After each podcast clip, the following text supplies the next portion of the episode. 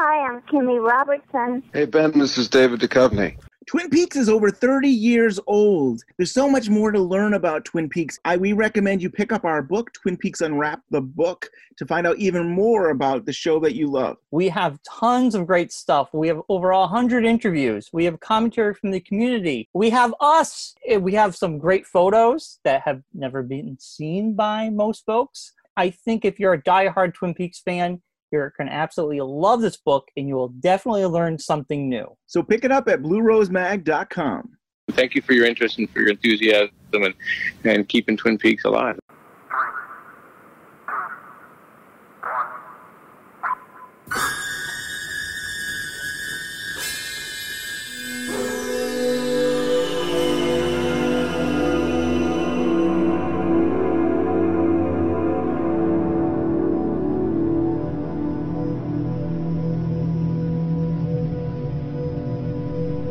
Holy Sonnet 14 by John Donne.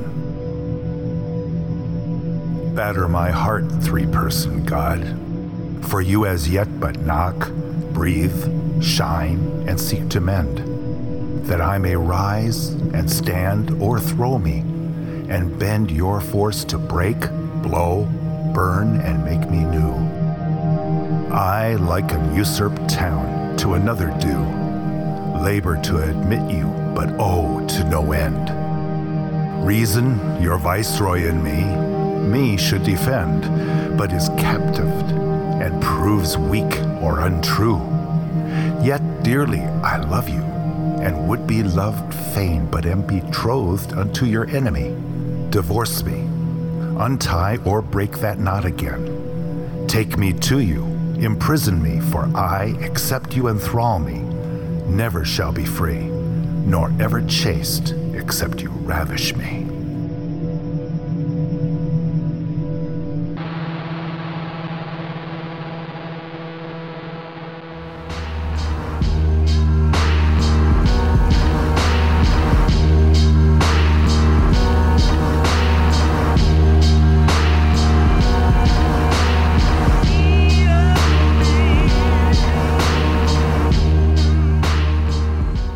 And welcome to this week's edition of Twin Peaks Unwrapped. I'm your host, Brian Kozaczka, and beside me, is Ben Durant. Brian is so good to be back in the studio. Last week we were away from the studio, and you know, it's so good to be back where we belong. we apologize for any audio problems Yeah. we may have had. But boy, this past week, part eight, it's a crazy, crazy episode. I was wrong about my predictions. I had some of my predictions was on Twitter. I was like, Cooper's gonna wake up, Audrey's gonna be on it. We're gonna have music at the Roadhouse. so you, you're saying all this stuff, and uh, something came to my mind, and I'll make this real quick. Way back in the day when South Park was uh, like really big, and it still is, but the height of its popularity, South Park did a big two-parter. They were gonna say who was Cartman's dad. Now, Dun, it's, dun, dun. it's a stupid cartoon. You're like, who's gonna be Cartman's dad? So next week they say they're gonna tell us who Cartman's dad is. Next week was a half-hour cartoon of Terrence and Phillip. People were pissed. Matt Stone and Trey Parker said they got death threats. Oh, wow. They got hate mail. Yes. People were like, we're never going to watch. They were pissed. And then they had to wait another week because it was like a holiday. And then they got Cartman's dad. Yes.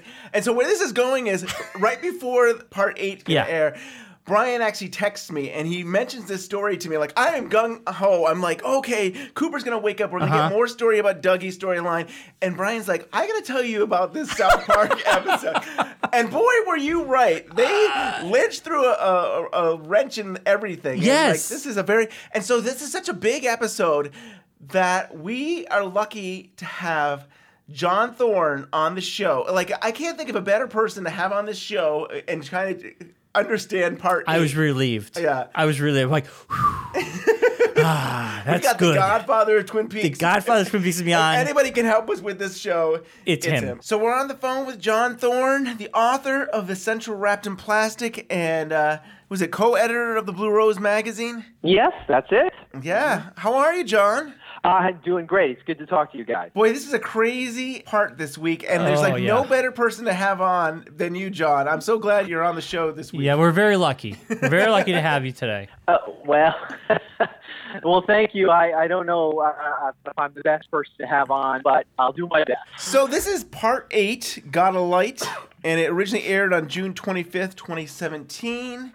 It starts off like in a, a normal episode. We've got Mr. C and Ray in the car. They, yeah, they, they escape Black Hill. Well, they don't escape. They are let go from Black Hills jail. yes. And we learn that Ray has information. I mean, what do you guys Well, think? they- What's this information that Ray has? Well, so we've already known about this that the principal secretary had information. Yes. And he, he the only person that she would talk to is Ray. but what is it? Yeah, it's coordinates. It's coordinates Okay. of some sort. Uh, he, Ray says, um, "I've got the numbers memorized." I feel like it couldn't be coordinates for the Black Lodge because I feel like that would be something they would he would know. Right. So it's something new, something different. Hmm, Maybe, yeah, who knows? Yeah. And so then Ray is basically blackmailing him, saying, "Well, it's gonna cost you now." And stuff. Yeah, So, that- I do love that Ray is not doesn't seem to be afraid of Mr. C. I mean, from day one, he seems like he's a smart aleck. I mean, he he doesn't care. if- He, yeah, he got some confidence Yeah. uh, this time around, and it it was interesting because we knew the gun was put in the car by the Right, war. Mr. C told him that uh, he want a gun. He wants a piece in there, right? Yeah. Ray goes to use the bathroom. Yeah. Mr. C comes out with a gun, tries to shoot him. There's blanks, and then Ray turns around with a gun and shoots Mr. C. Yeah. Tricked him, and it seems like he, somehow either Ray was able to swap the guns, or I do think it, the warden was part of this. Me too. I, I feel like they hoodwinked them. First, I do think the warden planned all that. I mean, Ray had a gun in his pants, uh, so he had to have it before he left the jail cell. That was all. The warden, you know, set it up, figuring, hey, look, if I let this guy go, I'm in real big trouble. So I've got to, I've got to take him out. And he failed, and so maybe we're going to find out just exactly who Joe McCluskey is and what Mr. Strawberry has to do with everything, because it sounded like uh, Mr. C, you know, was pretty certain he was threatening him uh, back in part seven. If you, you know, you mess Yep. this up, you're gonna you're gonna be in trouble. After Ray talking to Jeffries, is Ray an agent? The Philip Jeffries thing, I think, is still very much open. Uh, it needs more information because there's the possibility that the Philip Jeffries that Mr. C talked to was an imposter True. some, some other force. or And so if that's the same person Ray is talking to, then it's someone just going by the name Philip Jeffries. All of that, of course, I think we, we need a lot more information. But whoever it was, you know, that Ray was talking to, uh, obviously had been trying to set up taking out Bad Cooper, Mr. C, for some time. And True. Ray and, and Darya were the ones who had to do it. We'll see all. I think. I hope we'll find out Yeah. more about what they're how they're involved. It, it looks like Ray. We'll see more of Ray. He's Yeah. on his way somewhere. Mr. C is shot, is on the ground, and all of a sudden we get these uh, spirits out of nowhere coming down on the ground, and they're dancing or they're circling around Mr. Uh, Mr. Very Cooper creepy. there. Very well done. I think we know they're the woodsmen. Yeah, we can call them the woodsman. The woodsmen. It's the same wood. I mean, one of these woodsmen we've seen in the jail cell. We just saw last week in the morgue, Hmm. and now we got to see a whole truckload of them Yes. doing a ritual. Maybe six of them, possibly. yeah, and and it was interesting. This is where things get crazy. I mean, they were rubbing the blood and everything all over his uh, Mr. C's face and their his, bo- and his, body, his and- chest, yeah. and you know, Ray sees this and he takes off. He sees this. I mean, it, it wasn't like What really startles him, I mean, is we see Bob. yeah, he's taking. Yeah, they're taking out the orb, and you see Bob's face on it. Yeah. Which is like a seed. They're And- taking and- out the Bob seed. Yeah, so uh, you know, is the understanding is Bob is now out of Mr. C? Is that the understanding? It does seem right now, and I just watched the episode a second time before I talked to you guys because I wanted it to be fresh.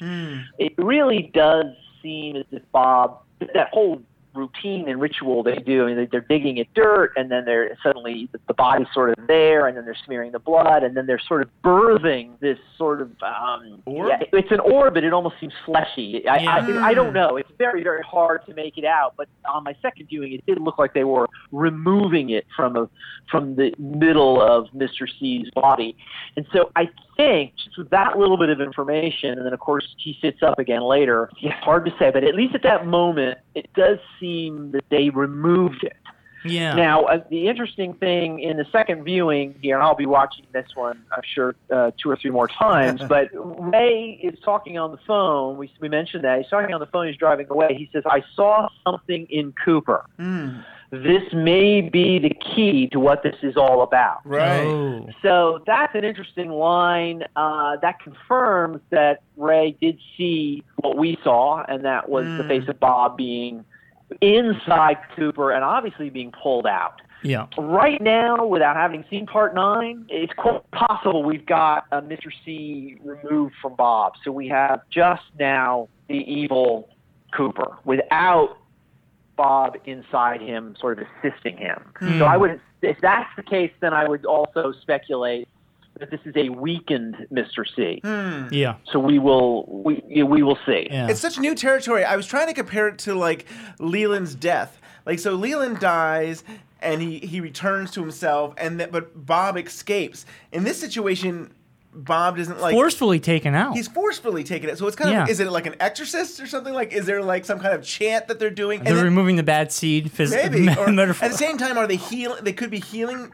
Uh, Mr. C as well. I mean, Yeah. I'm trying to figure out what it all is. If Mr. C was hurt and Bob could no longer be there, why couldn't he just get away and turn into an owl or something? See, it, the Leland situation is far different from what we have here. We have essentially a a different entity. It's not really a fully a human entity in Mr. C. He's half of Cooper, and he was divided. They, you know, Cooper. My theory, of course, is that Cooper divided into two. I think that's fairly, you know, obvious now. And uh, uh, you know, half the half of him came out, uh, and he was in alliance with Bob, as opposed to Bob using Leland like a puppet. And I mean, when Leland when Leland dies, I get the sense that Bob is discarding Leland. That Bob has the ability himself to move on. Uh, We see an owl later on in a in a shot, you know, flying through the woods, and Right.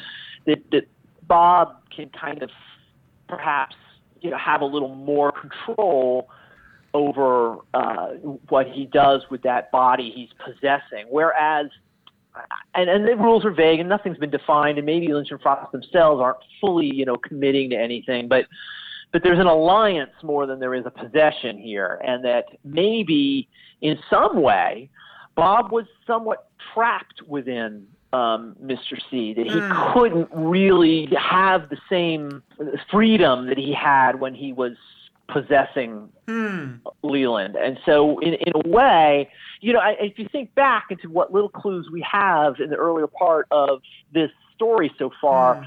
uh, you know, we have Mr. C on the phone with the imposter Philip Jeffries, and he says, you know, you're going back in, and I will be with Bob again. Hmm. And now, in retrospect, it's almost like we're going to get Bob back. We, we, we're trying to free Bob. You are possessing Bob in a way, hmm. but Yeah. instead of the other way around. I, again, I, I don't know, but this episode at least seems to imply that Bob was less powerful and certainly not in possession of Mr. Right. C. Another good example is the jail, and Mr. C looks in the mirror and says, "Oh, good, you're still with me." So it's, it's That's what I was going to bring Yeah. up too. right? Because yeah. so it's kind of like, Yeah. oh, Mr. C's been doing his own thing all along. It's not like Bob is possessing him. He's he's doing his own thing. I go back to that scene all the time. Why would he be asking himself, "Are you with me?" Right. You know, and Bob's like, "Yes," and he's like, "Good."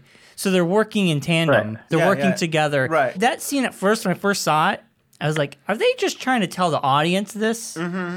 But I don't. Think, Right, you now know, looking now back, looking yeah. back, I, I see why they did it. At first, I was just like, "Is this just storytelling right, to right. say?" I thought the same thing. yeah, is this the for the new people? You know, why are they doing this? Yeah, we yeah, know yeah. Bob is there. I just want to throw this out there. I already know I'm wrong, but I want to throw throw this up. Any chance Mr. C could actually be the real Cooper?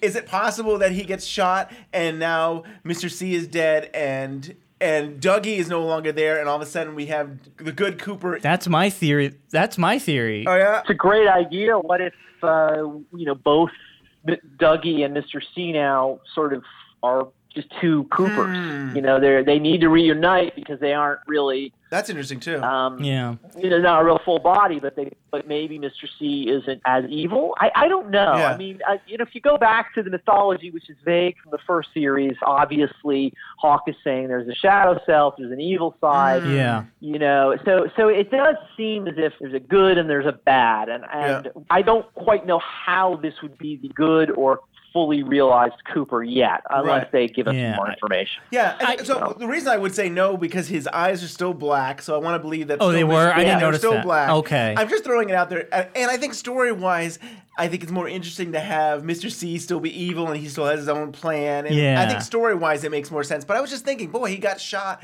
Is it possible that we now have I- something different? I don't know if John knows my my theory, but I'm still I'm I guess can't get away that Dougie. I feel like Dougie's part of the subconscious of Mr. C that he made to stop. He put roadblocks up for Cooper forever coming back, and this was a roadblock. For the way I perceive it so far, and I'm sure it's going to be wrong, um, but I, I kind of perceive the whole Dougie world just made up by Mr. C to trap him like another world that he's just in there and and everybody's coddling him. Everybody acts it's it feels different.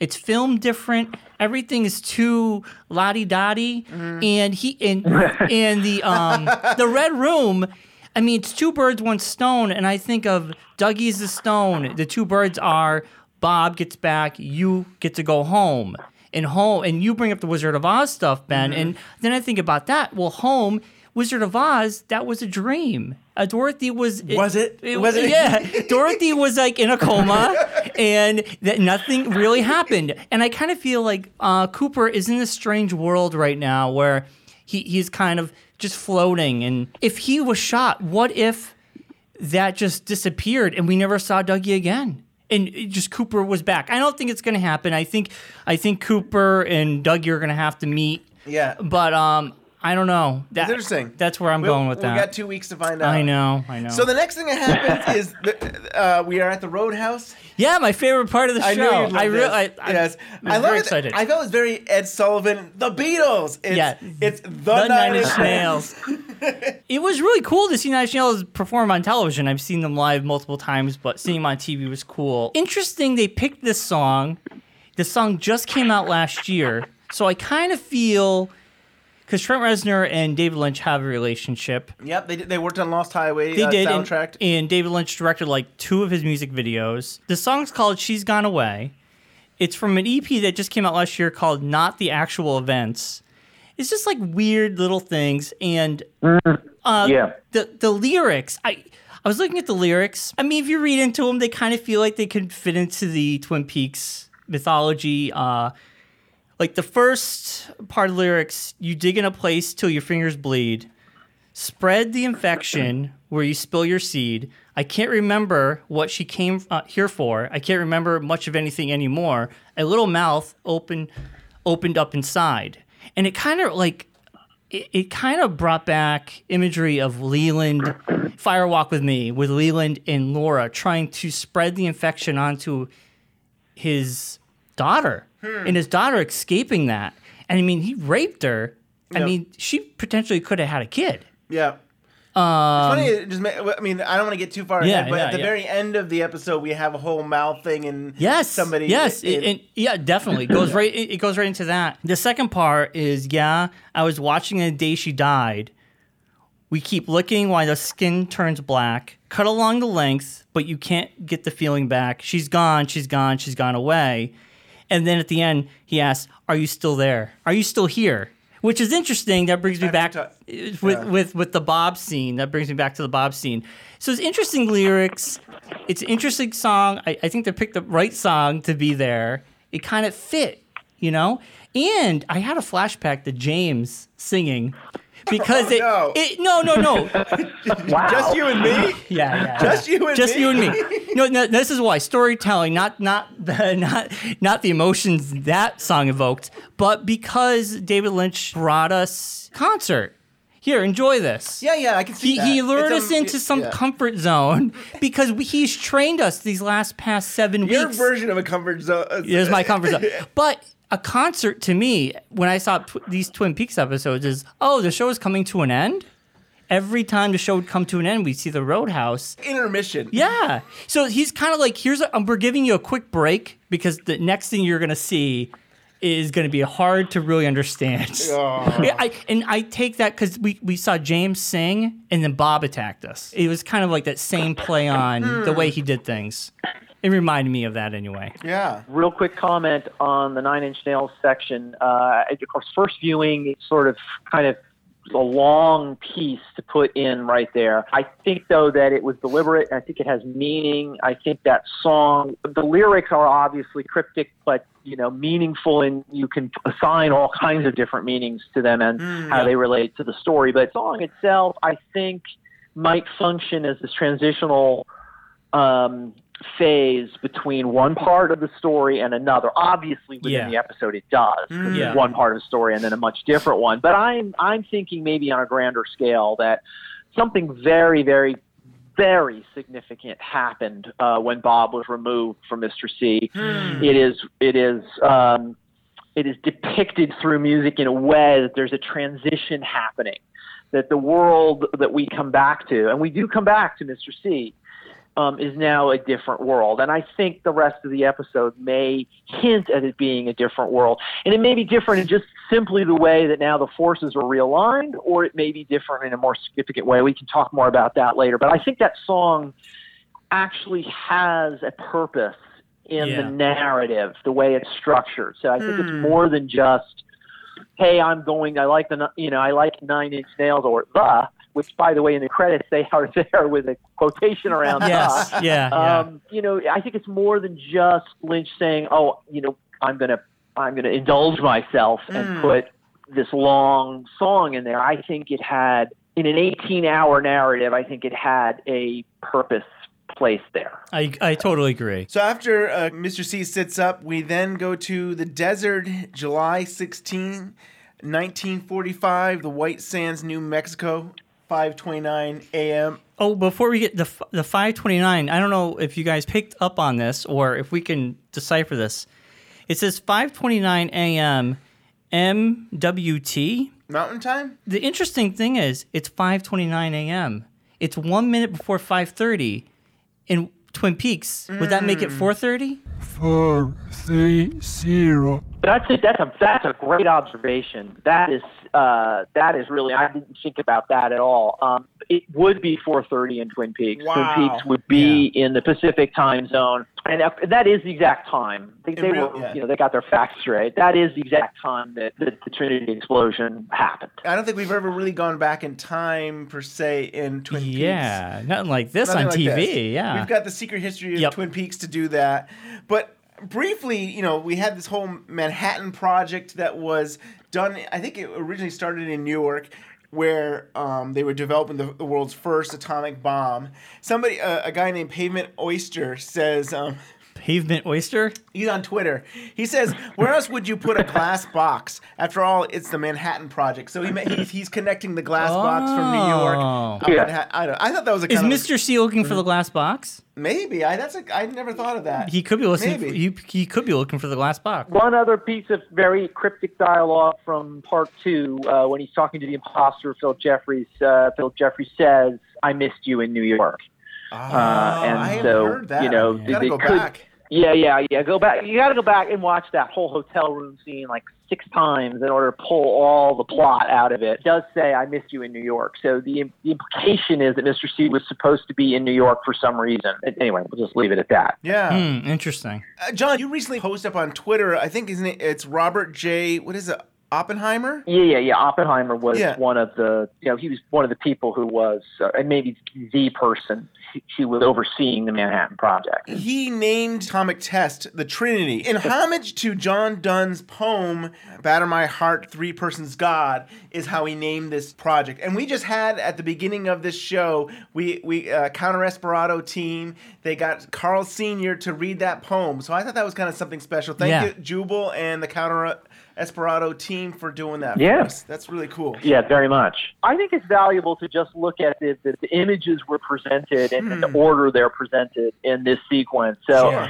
uh, and I may get them wrong. You guys can correct me. Um, obviously we had the atomic explosion. The camera goes right into the mushroom cloud. We get a lot of abstract visuals, of fire and strange um, dots and white dots and, and imagery, which I think in, in many respects, uh, having watched it again and having gone back and done a little research on the music that was used in this sequence, which is the Threnody for the Victims of Hiroshima, um, it almost seems as if Lynch is trying to provide just a visual to the music. So when the music changes into some odd, strange sound, uh, he, he, I think Lynch is like, well, this is what I visualize when I hear that. So Mm. then the music changes and we get a new image. So I think in some ways he's responding to the music in this sequence um, and just giving it some sort of visual poetry. Uh, but we go through all the way through that explosion, and then I think we go from there to the convenience store. We we go through the explosion and all the bizarre abstract imagery, and then we we come out at the outside of the convenience store in black and white, which itself the convenience store begins to flicker and smoke begins to billow from it. Um, you know, in, in a weird time jumping kind of fashion, and then the woodsman all appear uh, outside of it. Of course, it's multiple versions of those groups, sort of um, busily wandering around the outside, almost as if a ant nest has been disturbed. And Yeah. they're they're they. I think they. I think they finally, slowly, sort of find their way inside it. I do believe we get imagery Yes. of them inside uh, through the window, and they're and they're not outside anymore, so they're inside the convenience store. It's the same editing style as uh, the woman with no eyes. It's that same Uh, stuttering It is with that with with the convenience particularly store. with that smoke coming out. Yeah. when smoke comes out, then it's in, then it's out further, then it's in and out, in and out, and then it's gone, and then it's out again. Yeah, so we are seeing It's like that backwards almost forwards kind of. yeah. yeah. So we- we mentioned the convenience store. Should we should we take that convenience store to be the s- same idea of above the convenience store they have meetings? I or, thought the same thing. I know, but am I reaching? Is it just It's so just a- hard not to think that way, but No, no, no. I, I, I, I think. I mean, Lynch labels it the convenience store. The convenience store was obviously mentioned as far back as the European pilot uh, when they originally shot, you know, that footage uh, that ended up as the dream, and then of course the convenience store is referenced again in Fire Walk with Me when Philip Jeffrey says I've been to one of their meetings. So yes, I, I think this convenience store, whether it's the an actual physical place that they ended up on Earth, or whether it is some sort of abstract place between worlds, I don't know. Uh, Yeah. But I think I think Lynch labeled it for us to all say, okay, well, this is where the woodsmen. Uh, if they don't meet there regularly, they reside there. And um, I mean, the concept of above the convenience store doesn't have to be a three dimensional concept. They meet above the convenience. Above could mean anything. It could be on Right. a plane above that. It could Yeah. be, you know, like that box that floats in space that Cooper went through. That it just, you know, there isn't any three dimensional navigation that we could go around. If that is deliberately, we're supposed to recognize. Aha, convenience store's been introduced into the story. And so, Brian, you're talking about we all think is the same creature that was in the glass box, Yeah. which the American girl from the Purple uh, world uh, t- mentions the mother. I yeah, mean, I and think we're all- Sam and Tracy get killed by the mother. I got to interrupt you. How do you know that it's it's the mother inside the glass box? It were- how, how um, do we know that it? For me, from what I saw, I mean, I don't know, I don't know, but um, I'm Okay. My Okay, theory, so it's not been somewhere. It's not somewhere been defined in a I- you know, They captioning or something. They haven't defined it in the show, but uh, I Okay, remember the first episode seeing the figure that had breasts. It was a topless woman Yep. Mm-hmm. with a with a hole in its face. And maybe if I go back, maybe if you lighten up the image, you can see the little ears. I don't know. Uh, then you have Mr. C holding the card with that figure's Yeah. face. It could right. It has horns. it has horns. I actually, the first time I've seen the horns is in this episode. Yeah, I Yeah. didn't see horns before. and and then now we get to see it spitting out. But John, you're right. I think we're we're we're, We're- we're- we're- that that pounding connecting that pounding but- the door. Uh, part three, Yeah. and woman says mother. But you're right. It doesn't have to be that. I guess I was thinking there's a creature sound. There's some kind of being out Yeah, there. she says, I- "Hurry, mother's coming." I connected it. It doesn't have to be. It could be a whole nother. It could It be could. a woodsman. I don't know. It could be any. But- it can't be a woodsman because it's mother. Yeah, the mother gives birth because I feel like Bob is out, but mother wants him back. And I think Mother is more powerful than Bob. What's more powerful than you is your mom. Ah. So now, now Bob's got to. Now Bob is out in the world. We don't know what he's doing, and Mother has escaped, and nobody really knows about. Mr. C seems to know about Bob. So that's mom. what we're leaning towards. But you're right, John. I, I There's no that- concrete evidence Right. other than our theory. What do you make, John, of this creature? And it, I, I don't know if they're uh, uh, puking out or Gorbando beans.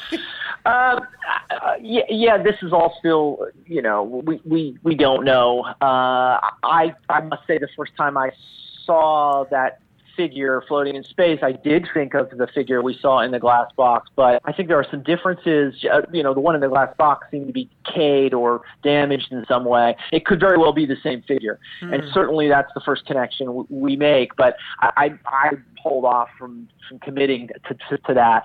I don't really know what this figure is. Obviously, it does um, sort of puke or spit out this viscous uh, stuff. Uh, and what is that? We don't know. I mean, again, we can we can go ahead and start coming up with all kinds of ideas. Yeah. But it, I think it's pretty evident that it, that it contains within it, uh, sort of suspended uh, in, within this this this gel or fluid or whatever, are a lot of eggs, um, uh, quite a few eggs, uh, and uh, and then sort of tucked in uh, to this stream of stuff is a black uh, image uh, of Bob, which almost looks very much as if he doesn't belong, as if he is cancerous growth on whatever this is, or that he's a stowaway on whatever this is. Or, and I do have a theory here, but I rarely read um, reviews of the parts as they come out because I'm writing about it and I'm trying to stay as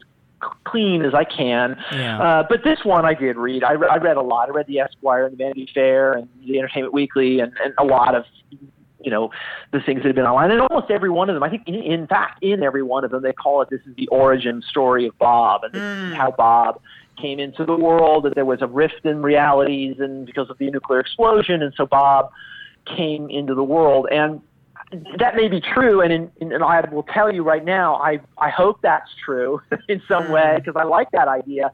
I just don't think it is. I, I think I think Lynch is doing a flashback in some respect here. Time is so slippery in Twin Peaks.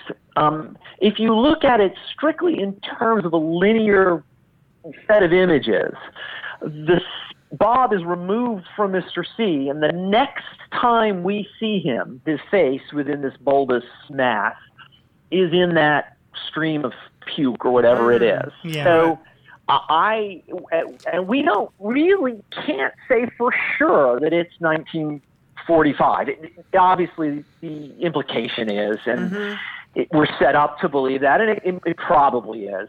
But um, but Bob is in in there, and I just seem to think that this is where Bob showed up next. Uh, I think in terms of his narrative or his story, you know, uh, they take him, and then this is where he he comes out next. Uh, so so that this is not necessarily a flashback to how Bob entered the world or began. This is how Bob is getting back into the world from having pulled out of Mr. C. Uh, and if that is the case, and again, I will tell you right now, I hope it's not actually, because I think it makes it very, very hard. It will be very, very difficult to, to analyze this show, but that, of course, that's what Twin Peaks is, and we love it for that. yeah. But I- I just can't shake the idea that Lynch deliberately showed us this this face of Bob being pulled out of Mr. C, and then the next time we see it, it's being puked out of this this thing. And I think he wants to think that this is where Bob ended up after that. And so uh, the implications for this, it's way too early to tell. It could very well be that Bob is finding a way back in to the world in an earlier time and can now potentially alter the timeline. And so that things may end up changing. I've got the weight of Mark Frost's book on my mind. it is it is weighing me down. I, I I cannot be free of the shackles of that book. And, I, and I'm not trying to make anything negative. I, I love that book. Um, but that book obviously posits something very different in terms of the timeline that we know. So I have that on my mind, and I can't help but think, how do we get there? Maybe it's a forgery, uh, uh, but maybe not. Maybe in fact uh, something significant happened in the past to change the timeline, and maybe this is it. Uh, way, way too early to tell. And for everyone listening, I hope I'm wrong. Yeah. I think this may be Bob coming back into the world. took it as like, oh, we're seeing the beginning. I mean, I love this episode. I, I it was beautiful and I was immersed. The only thing that took me out of it uh, was seeing Frank Silva's face on that orb because I I kind of felt like it was holding our hand by telling us this is Bob. I I kind of feel like this is like the evil entering the world, or you know, like I don't know. I- Does it have to be Bob? It could just be the evil, you know. But the problem, the problem with that is, I mean, obviously there was evil in the world long before 1945. Yeah. I mean, But you just wanna atomic bomb can he be any more, as- can he more evil than atomic Yeah, bomb? yeah. I mean, just Right. Well, yeah, certainly how you use an atomic bomb. The Threnody for the victims of Hiroshima, I think, is deliberate. Yeah. Again, back to Mark Frost's book, uh, which again is not necessarily canon, so I don't want to rely too heavily on Mm. it. But I, it's an important work, and it does posit that you know these evil forces were in and around Twin Peaks area as far back as Lewis and Clark, and probably Yeah, much yeah. further back. I mean, uh, Lewis gets the Owl Cave ring. Um, there's some implication that there's a strange-looking being, you know, around this. Uh, I guess it's a cave that they go to in the book. Um, that may be one of the woodsmen. That may be Bob. Yeah. Uh, that may be something else entirely. Uh, but I, the 1945 thing, and I know there's a quote in the original Twin Peaks where the one-armed man says Bob's been around for nearly 40 years, which would you know perfectly match Hmm. this time frame. But maybe this is where Bob came into the world. It's Yeah. quite That- possible. that's It what I'm really going is. with right now. Obviously, the Black Lodge forces I, they had to have existed before 1945. I would So I it- would say, given what we've Right. seen in Twin Peaks, but. Maybe not, and Frost and Lynch may be saying, "No, this is how we're going to define it now. This is the beginning.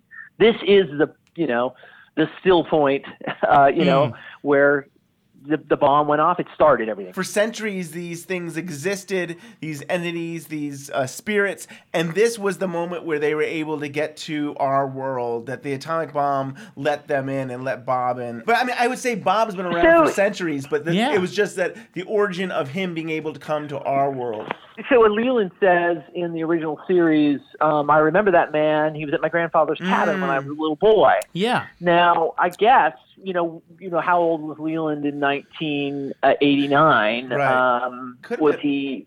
So he, he probably 40s, you know, I guess. right? maybe 40s Yeah, so he could, it could work. The timing could work. I very, it's very possible. And I, Yeah. again, I like it. Um, I just think that there's some things that it still doesn't quite resolve. But but I, I also think the next sequence that we're about to talk about is very very important to this overall idea of of um, whether or not this is the beginning of Bob or if this is just a cycle and the return of Bob. And th- and that sequence is uh, the the giant. I put it in quotes because he's not identified as that. yeah i call him not the giant the- Yeah. The giant and his in, wife. in whatever we, in the in the tower room, uh, you know, on the island. Do you guys consider that the White Lodge? Because I was like, are we seeing the White Lodge for the first time? i'm thinking maybe I was, and I feel like these are the godlike people who kind of watch over. And it's interesting, they don't talk, just like Dougie. You know, they're they're they walk slowly. they they move in a very slow pace. They're they no expression. Kind of remind me of Dougie a little bit. uh, And Dougie what is a gold? Well, he was a gold sphere. Well, they turned his body into a gold sphere, and they send a gold sphere into the world with Laura Palmer's picture on it. Um, so that was interesting little uh, connection there. Um, but I think it's a white. I mean, do, John, what do you think? This is the White Lodge we're we're seeing? Well, I lean toward it being the White Lodge, uh, but um, you know, I just watched it a second time, and there are some interesting things going on in there. I do believe that they are communicating with one another. yeah. Um, in fact, I think it's it's pretty well. It's it's clear, but it, there seems to be a distinct moment where, and let's just say on the surface, it's a pretty simplistic uh, set of events. Uh, an alarm goes off. They are looking. They see. Oh, look, there's Bob. We got to do something about it. Here's what we do. So, in just simple simple terms, Yeah. it seems like they're responding to the alarm and they're and they're going to try to counter whatever has happened. So that all aside, the, the, I'm going to call him the giant, and I do that because I know everyone knows who I'm talking about. Yeah, he's the giant. listed as question marks. So the giant comes out. The alarm goes off. The giant comes out he- from behind the bell-shaped metal, and he stare. He turns and he looks at the woman, and he stares at her for a while. And I believe they are communicating in Yeah. that moment. Yeah, yeah. Then he comes out and he stares forward, and he actually basically stares straight at us into the camera for a little while, and then he turns the alarm off, and then he goes back and he looks at her again for for quite a few moments. They just stare at one another, and again, I believe they're communicating. Yep. And you could, you, who knows what they're saying, but he might be saying, "I got to go in the other room and create the orb," and she's like, "Yeah, you do. Uh, I'm going to follow you." so, uh, and then he, he leaves. He walks through. He goes in. He he he plays the images we've seen of the explosion of the the woodsman in front of the convenience store, and then he freezes it on Bob. Uh, and it's almost as if he's like, okay, yeah, I know exactly what I need to do. It's almost, it's not like he's alarmed, like, uh oh, what are we going to do? It's very much like, okay, now I got to know exactly what I need to do. I float up in space and I'm going to, you know, weave this this golden orb. And then, of course, the woman comes in and she watches it in great wonder and almost delight as she watches it. She's she's um, captivated and she seems to be in some sort of glorious state as she watches this orb be created, and then she embraces it and she gives it a, a, a very tender and loving kiss. And so I, again, I'm just, we don't know, but it almost seems as if this is a, a husband and a wife Yeah, that's what I who got. out of it. are participating in the creation of something. Uh, something, uh, maybe life, maybe just a force of good, uh, maybe something else entirely that we can't put words A to. spirit? But Yeah. but Laura. they they both they both seem to be involved. I mean, obviously the giant more involved it seems than she is, but she does give it that that kiss. Mhm. And and then she puts it forth into the tube, which puts it on, uh, I guess, deposits it onto the planet Earth. Um, I, I just want to comment on the the image of Laura Palmer in in the orb. Yeah. Um, obviously, it's the Laura Palmer image we've seen in the homecoming picture. It's Oh, a yeah. famous, famous picture. Yeah. Yeah. Uh, And so, obviously, it's a signal to the audience this is Laura Palmer. But why that image? I mean, obviously, as a signal, it's essential. Yeah. But did they create Laura Palmer at that age? Is Laura Palmer at that age somehow mm. more significant than Laura Palmer at any other age? Why not the Laura Palmer we've seen earlier in part two, where she appears to Cooper? I mean, Right. why D- that? And so, again, I wonder if this is a cycle where Bob has returned.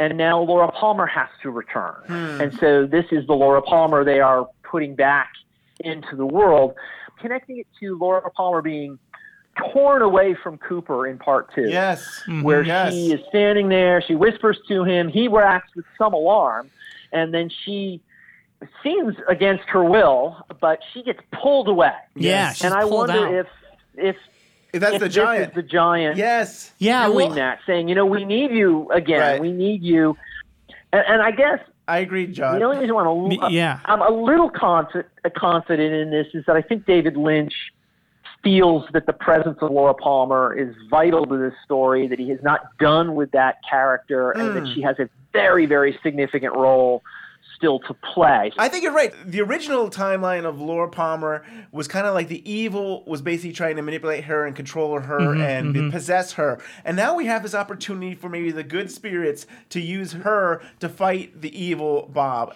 That's what I'm thinking. I'm Yeah. thinking they're kind of Yeah. like conjuring up to save Cooper, maybe. It's almost or the world. It's, Yeah. it's, Yeah. it's almost as if now, and again, we don't have enough data to support this at all, but it's almost as if you know Laura survived the ordeal in Firewalk with Me, and she was at a, mo- a, a place of peace and some power at the end of Firewalk with Me. I hmm. would yeah. I would suggest that she had achieved what she needed to do. She had transcended, and I wonder if that Laura Palmer, who's been through all of this, hmm. is the Laura Palmer they're sending back. The Yeah. Laura Palmer who is much stronger than she was in her earlier life. Well, agree. in the original series, in the Red Room, the little man says, "This isn't Laura Palmer. This is she looks Yeah. like her, mm-hmm. Right. and she's filled with secrets." Mm-hmm. So that person we mm-hmm. saw was that the sort of like you know we have we have Cooper and a Dougie. No, but I think it's I think it's Laura. Palmer. I mean, well, and then Well, the I beginning mean, of this series, yeah, yeah. she does the same thing too. Says, um, "I feel like I know her," and then all of a sudden it, she goes back to, "I am Yeah, Laura Palmer." yeah. they are sending Laura Palmer.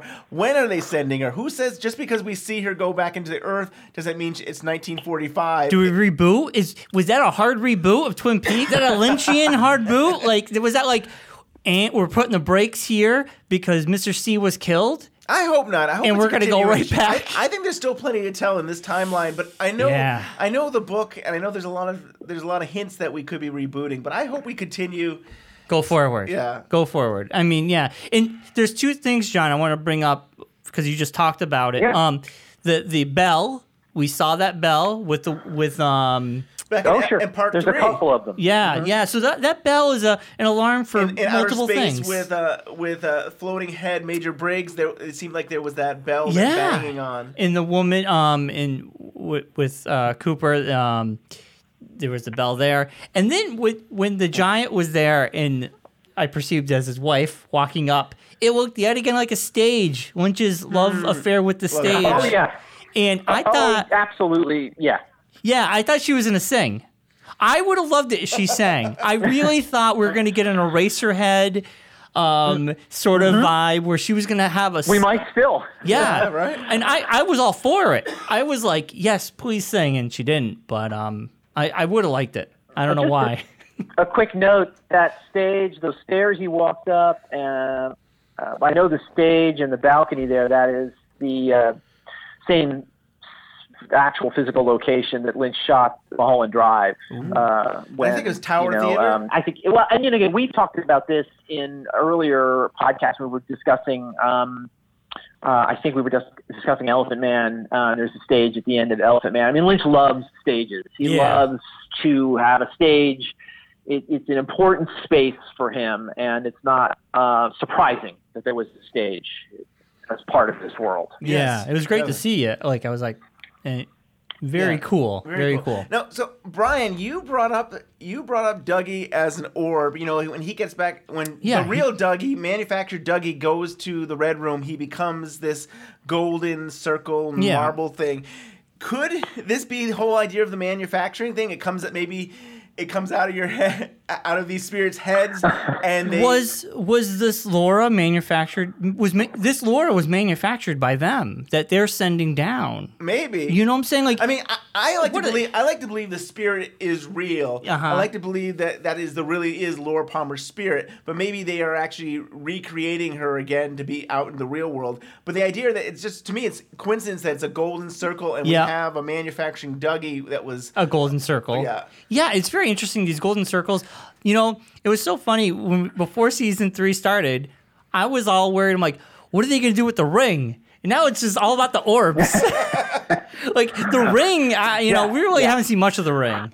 I mean, just to get into a little bit of secret history of Twin Peaks, there was a lot of stuff where like UFOs and and it's like, oh, is this the X Files, the book? I mean, there was stuff where like, what does this have anything to do with Twin Peaks? Uh-huh. And then uh, diving into this episode and researching and looking back into the book, there's definitely things that are that seem to refer to this episode. The whole White Sands where the atomic bomb took place, Dougie Milford actually worked there during the time of the atomic bomb. Jack Parson and uh, Hubbard both worked around. They were in that area they were doing rituals. This whole ritual idea came from from this whole book called The Moon, Moon Child, which the idea of this book, and this is an actual real book uh-huh. by uh, Crowley, and it was the idea of the book. Aleister Crowley. Yeah, I sh- so there's a whole battle be- between uh-huh. two lodges, the black and the white, and there's Oh. magicians fighting over an unborn child who may or may not be the Antichrist. So if Frost was inspired by this book for Twin Peaks, but it's also interesting that so these characters, especially Jack Parson, is doing these rituals in the desert. It seems to open up a gate, and it seems like he wants to get maybe get this unborn child to be part of this world. As soon as the, we see the atomic explosion, I immediately thought of Frostbook. I mean, I'm just like, hmm. wow, okay, I didn't expect that. I mean, really didn't expect them to go back. You immediately think, well, Frost was well aware that they were going to depict the, the you know, the, the Trinity explosion, and so, you know, he incorporated that um, historical event and all of those characters, and, and and you know he wove all of that mystery around that into the book. I mean, I think Frost is very aware of the works of Aleister Crowley and Theosophy and Dion Fortune and all of those um, you know occultish books and the ideas of good versus evil and on this world and another world. And whether or not he's trying to literally connect them to Twin Peaks or whether or not there's just simply the inspiration for how they are portraying some of these same kinds of forces in Twin Peaks. Uh, you know, I think he, he sees a, an echo or a resemblance there, and he's happy to uh, point them out and weave them into his story so that it just gets us thinking and talking. But uh, how much of it he's deliberately trying to define, I'm not. I'm not sure. Yeah. Yeah. So in the book again, Jack Parson says the desert is a perfect medium for summing an empty canvas, a beaker into which, under certain circumstances and fearless rigor, you can create an eli- elixir that will call forth, c- call them what you will, messages of gods. Eh, But it seems to me that they, they have this idea of, of doing a ritual. And so my interpretation of this could the atomic bo- bomb be that opening ritual that opens up the gate to allow the spirits into the world? That's my interpretation. I'm looking at Mark Frost's work and I'm looking at what Yeah. I'm seeing in, Yeah. the, in the show I and agree I'm with thinking that. is it possible this is the ritual that by by by such force such explosion we're not able to break open the worlds to do that and let them in. So that's my two cents.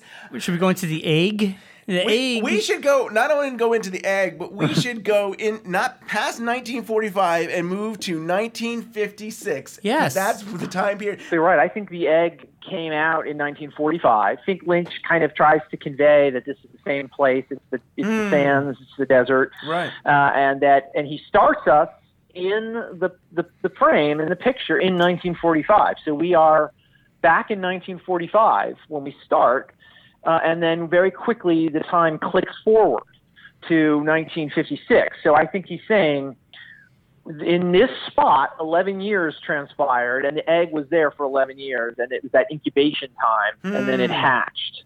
Yeah. Um, I, I mean, I'm not sure it means anything or if it's you know of any importance, but I, I do think the egg had been sitting there for for over a decade, and then it hatched. Right. The egg isn't Bob, right? I mean, like we, we should interpret that that uh, that roach, fly, frog thingamajig You know, is not Bob. I've heard two things. People are very. It's very interesting. Are s- I seem to be talking about this.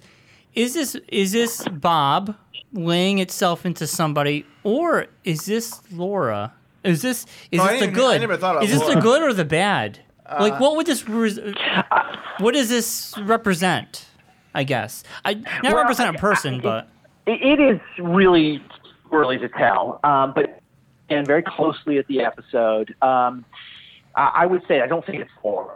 Um, No. I think Lynch would never represent Laura Palmer. I mean, he represents Laura Palmer as this angelic presence in, Yeah. a, in a in a glow light. He's not going to represent her as some bug figure. He's you know he's to.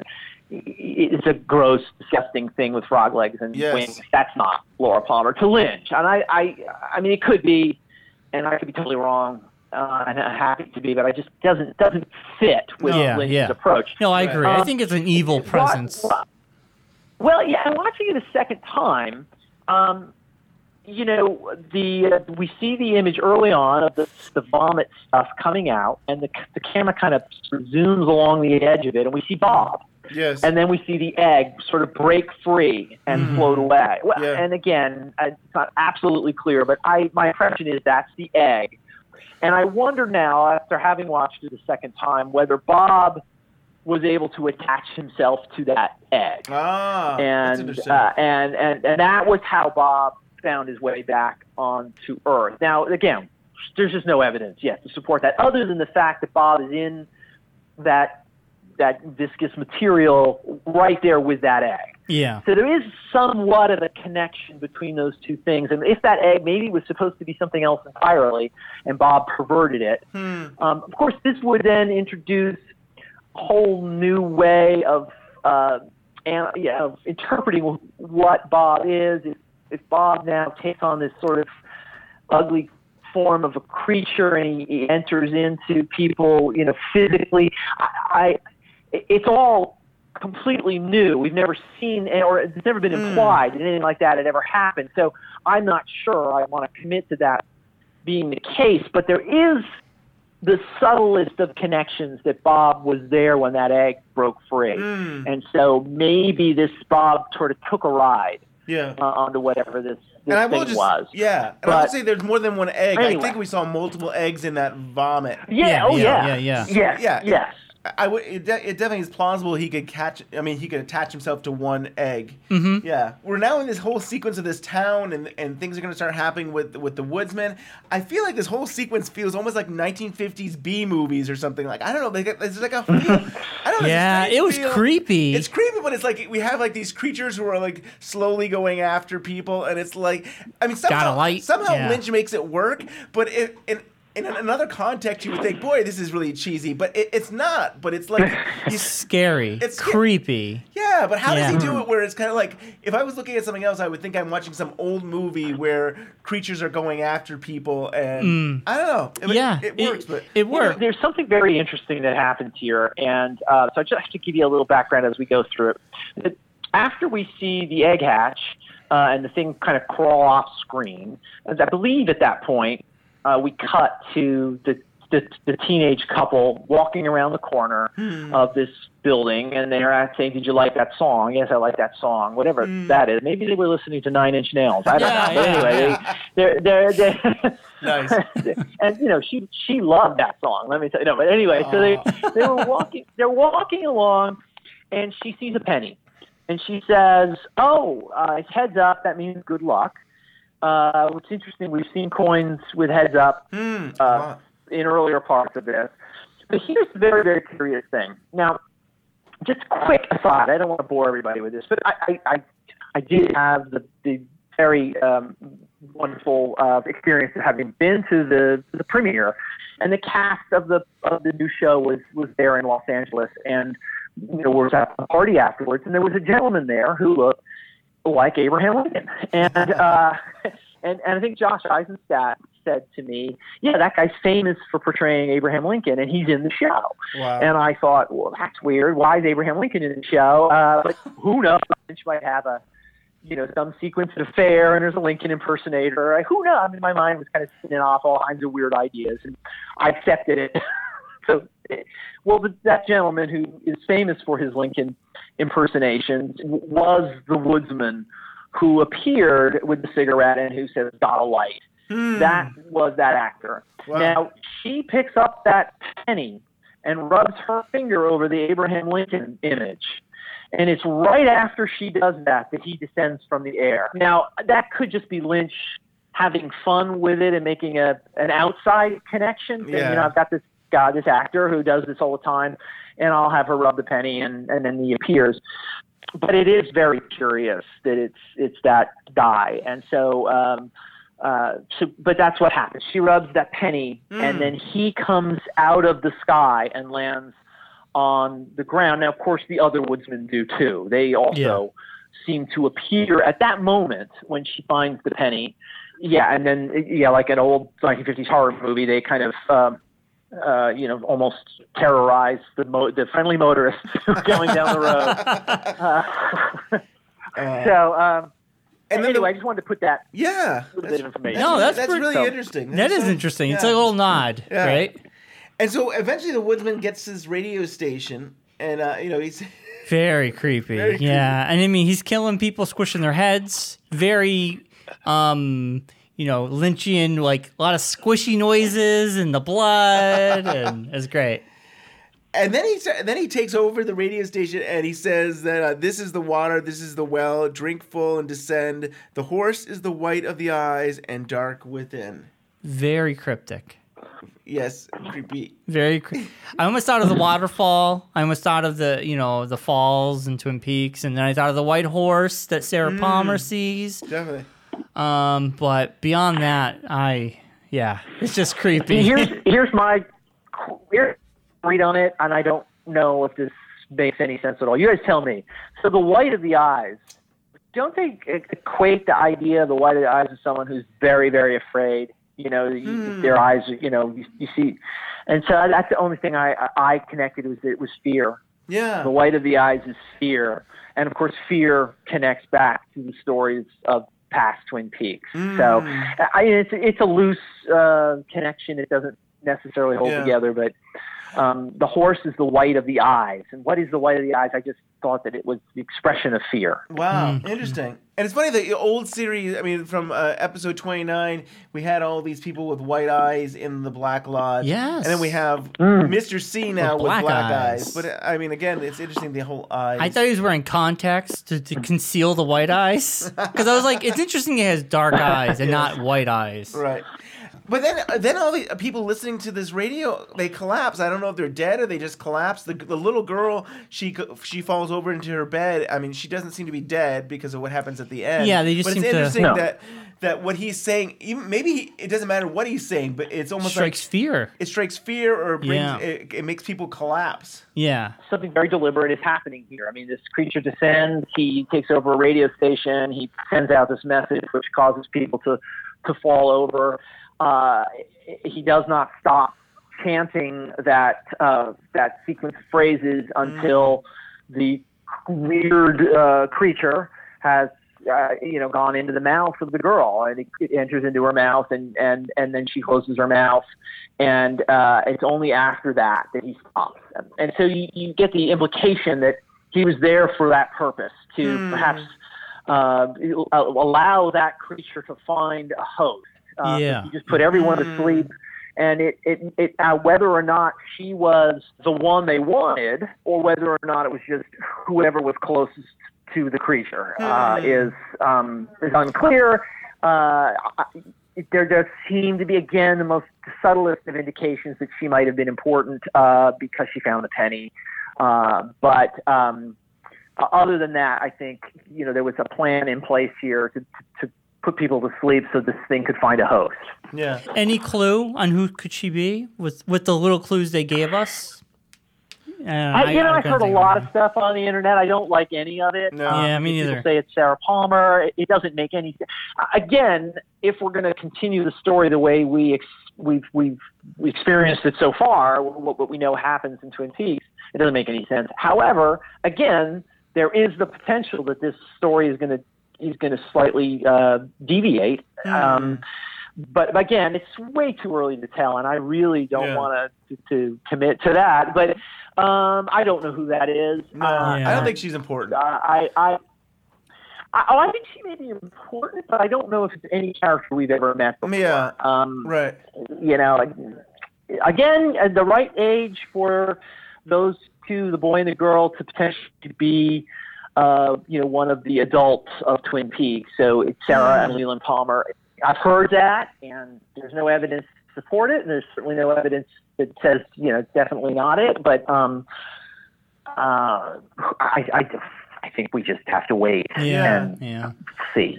My my hope is that the story is continuing because there's just so much good story already happening with in Twin Peaks and everything else going on. I hope it continues, but I hope this is kind of like foreshadowing what might be coming in the future. I'm hoping that mm. maybe this is we're, we're getting a little sense of the Woodsmen and what they've done, and maybe other things that have happened in the past, and maybe we're gonna see. It's a setup. I a get. setup, yeah, maybe. like, and they give us information about these creatures we've seen. We we've seen them twice, and we're like, what are they? Now we know. Mm-hmm. So now I think they can continue telling the second half of this this story. Yep. And I kind of felt like this was the you know uh, what was Lynch's quote about the donut uh, before the show started? It was uh, it was it was the um something about the hole. I don't Uh, got what it. was the quote, right? Ah. And I think about this episode was this the jelly filled center, the good part. Like when you eat a donut, you eat it and you get to the center. Oh, this is so good. Yes. And then you go to the end. So now we're we're at that center, the juicy boy. center, and now we're gonna But you know go to the end. Guess what though? There was more than jelly in there because I didn't expect what was in Yeah, this. I know. Can you the, the, the look on Ben, my face when all we, me and him are texting what's gonna happen, and Scott Ryan texted me, and then this is out of left field. left, I- I- right, uh, up and down field, Oh my not even expected. It's great. yes. Not what I expected. I, I do I do think this is uh, obviously it's a critical uh, episode. I think this is the episode that uh, is going to define what's come before and what's coming. And I think Yeah. you know it is it is positioned very very close to the middle of the storyline, Hmm. uh, and so I, I think I I really do think that this could very much.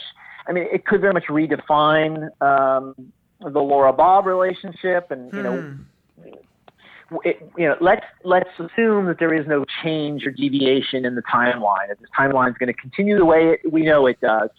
Even if that's the case, um, it still makes you realize that the, the, the, original Twin Peaks was this tiny, narrow view of this much larger, larger story. That Laura Palmer was a far more significant uh, being than just a teenager in a town, and that Bob himself may have been much more significant being than just sort of a, a wild demon who kind of got loose from his master. So I, I obviously this is this is this episode is giving us some background into the mythology of Twin Peaks. The woodsmen are extremely important, and uh, you know these forces that are at play. And you know, hopefully the, the, the rest of the show will allow us to piece some of this together and get a better sense of the, the larger scheme Yeah. that is the world of Twin Peaks. Uh, you know, we're in brand new territory now. Yeah, Yes. it's exciting. Yes.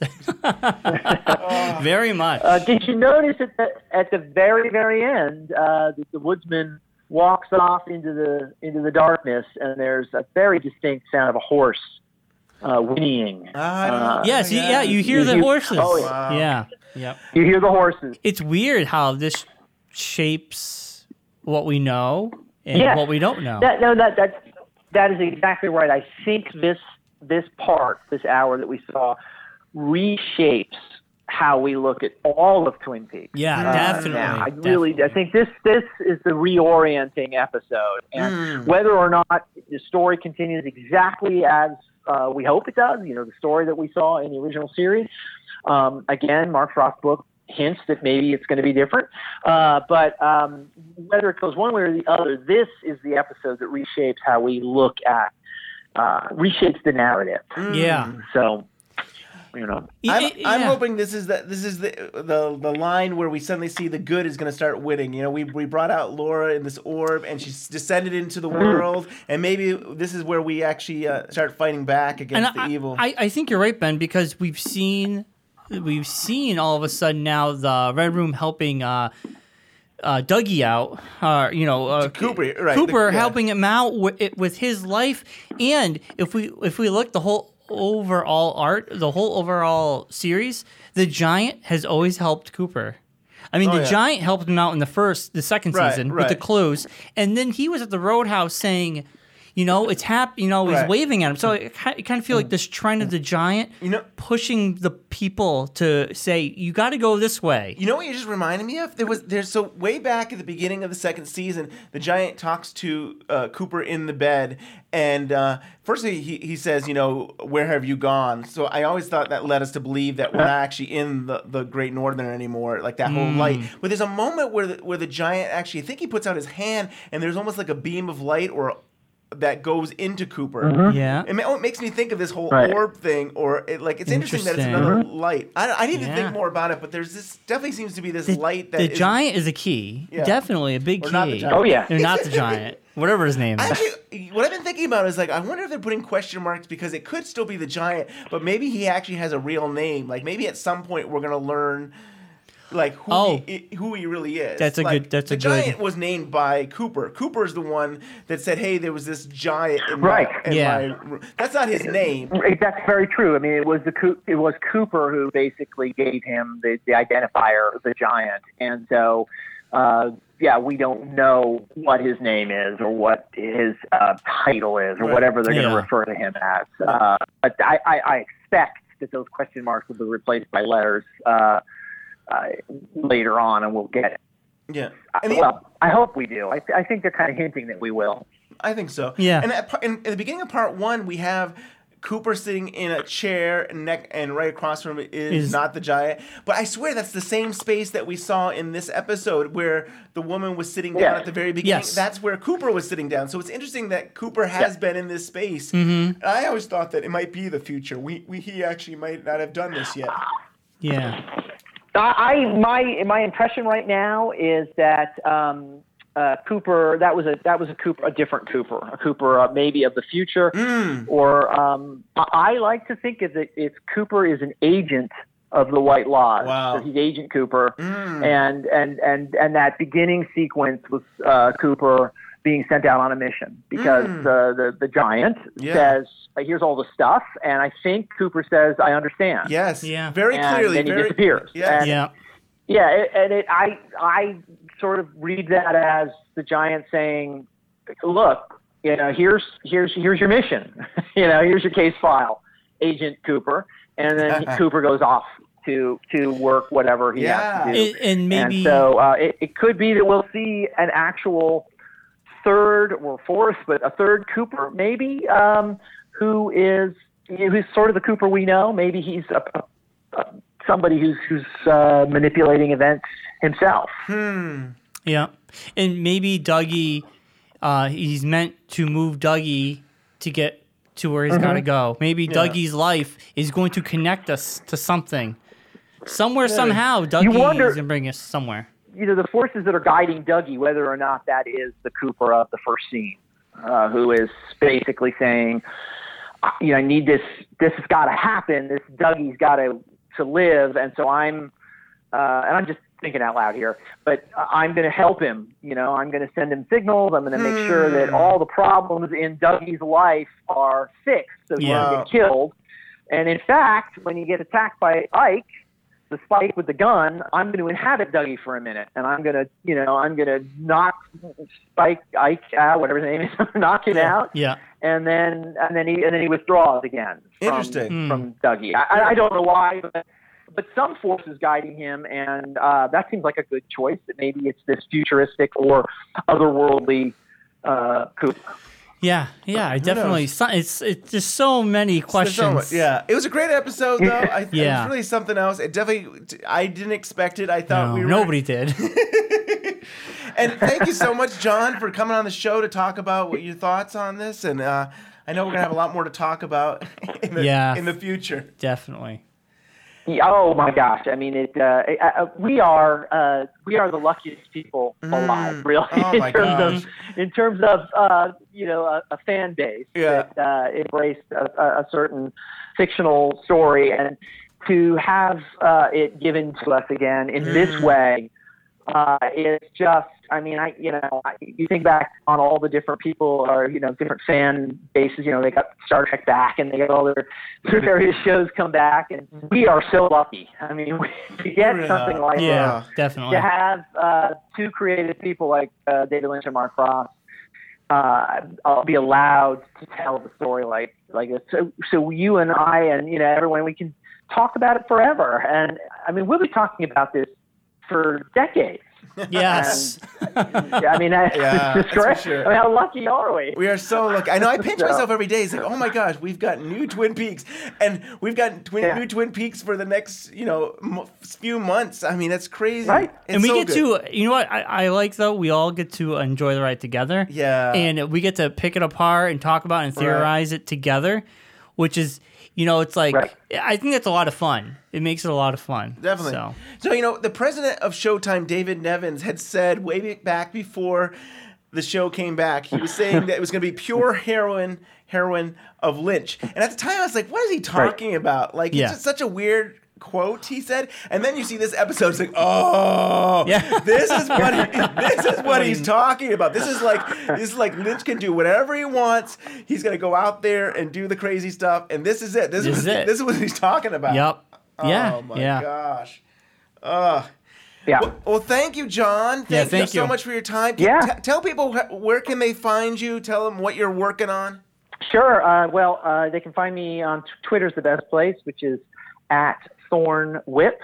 And uh, well, my blog, which I haven't time to work on at all, which is above the store.blogspot.com. Uh, but right now, really, I am focused fully on Twin Peaks. I'm writing synopses and notes and what analysis I can, given what we've got, uh, for uh, the Blue Rose magazine, which people can go look for the Blue Rose. We've got issue one and two out.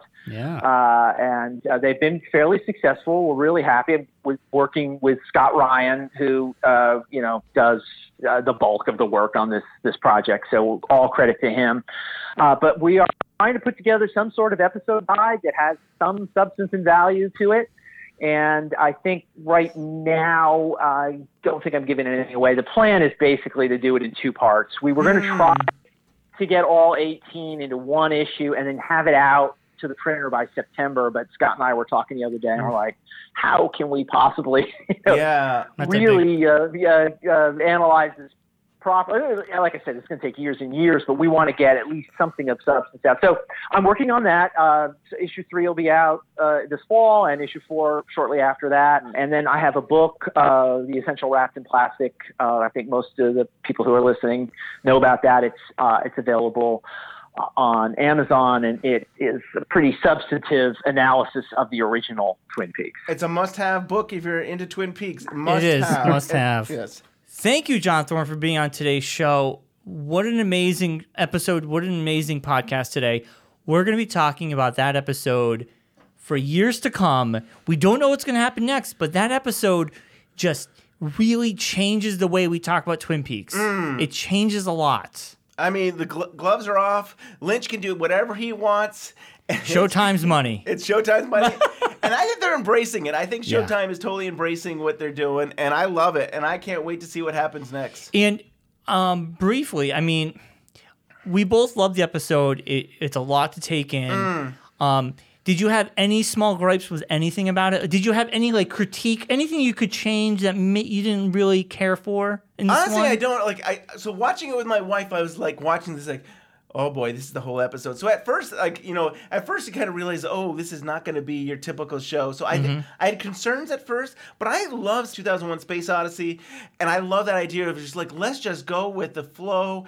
Eh, Let's just embrace the imagery and just take it all in and just enjoy this. So I, no, I wouldn't change a thing. And you're more of a Nine Inch Nails uh, fan than I am, and but I I, I. I do love them more. I do love Trent Reznor more after Lost Highway, but I Mm-hmm. was never a huge fan. But I love that too. I love that whole scene there. It worked. I think- thought it worked. There's nothing I would change. There's absolutely Yeah. nothing I would change. I was, you know, there's so many, even like the '50s piece at the, I was like, okay, we're, is this kind of weird and stuff? But I loved it. I mean, you would you change anything? Um, so I guess I didn't pr- I didn't say it well when we were talking to John. Um, m- for me, the only two things is it's so minor and it's it's stupid and maybe in uh, after the whole thing I won't even care anymore. But just seeing I uh, Bob's face and then Laura's face on those orbs for me, I felt like there was a little too much hand holding. I would have liked it if we just saw a black orb come out of Mr. C, and that black orb we saw floating towards us, and when they froze it, you just knew that was Bob. And then How would you know it was Bob though? Well, because we saw it coming out of Mr. C's body. maybe you just thought some weird things. Are, I know. yeah. I think it was more to show us. And I Right. I feel like with Lynch, I love the mystery. I love the non Well, hand it's still a mystery. I, we still Yeah. don't know where it's going, but I understand what you're saying. From I, it didn't bother me. Yeah. I kind of it made more sense to say, oh, and that whole thing. I mean, I was touched by the idea of Laura in this orb and this woman kissing it. Yeah. it's almost like she's like a mom, and she's like, my child is going into the world. Yeah, I, I thought yeah, I like I liked it, Laura, but wouldn't have been a baby picture of Laura as a baby. Like just seeing a baby in there would be kind of cool. Yeah, but, But I don't. Think, I it- don't think it is the birth of Laura Palmer. I, I know. I think it's the spirit. I think this is a continuation of Laura from all the, her life. I mean, I I do think that she was the Laura Palmer was sucked up out of the red room and now is in this orb. And, and it was like sucked up and basically came out of uh, not the giant's brain. Yeah, And now yeah, we're getting yeah. Laura, her essence, her spirit, and say, okay, go go into the world. So Fair I enough. think if we saw a baby, we would get confused to think that this is her starting over. Mm. Which I know we've talked about. It could be a reboot, rebirth, or reboot, but I feel it's Or just it's just giving us what happened in the past. right. We don't know. But for me, minor. Those are the two minor things. I just liked the ambiguity of good versus evil, not putting a face on it. But like I said, you know what? At the end of the day, I still absolutely loved it. Yes, I loved good it. Good stuff. I can't wait to see what happens next. We have got to get out of here. You we can- do. We have no community feedback this week because I just want to say thank to everybody who posted we got the most comments, shares, and likes this week because of this episode. And I thank everybody. And I just want to remind everybody be nice to each other on social media. Um, because it's a great community. We It want to is keep a it that great way. community, So that'd be yeah. my only Yes. thing to say this week. Thank you again to Jewel and Counter Esperanto podcast for recording the poem for us. And especially Carl Sr. Carl Sr. did that. Thank you. That was so cool. They are awesome that they would take the time to record that. And You can give us an email at twinpeaksunwrapped at gmail.com. If you got a comment, theory, or a question, like us on Facebook. Let's hit 900. And follow us on Twitter at Twin Peaks Unwrapped. And we're on Google Play, iTunes, five star review, please, and give us those com- those great comments. And um, I guess we'll be back next week. next week, we, we can tell you what's going to happen next week. We're going to try to get out earlier than usual. Next week, we're going to have Mark Gibbons from Deer Meadow Radio. We are going to follow up on our predictions. Ooh, that Yes. sounds good. And we're gonna have Joel Bocko on because kind of like the old days where we would get we would do a bunch of uh, we, you and I would talk about some episodes and then we have Joel on to Yep. kind of Follow up. follow up on Yeah. that. So very exciting. exciting. Yeah. All right, see you next week.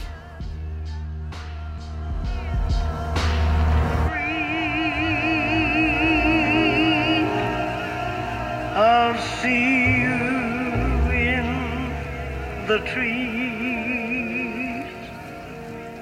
I'll see you in the trees. Under the sycamore tree.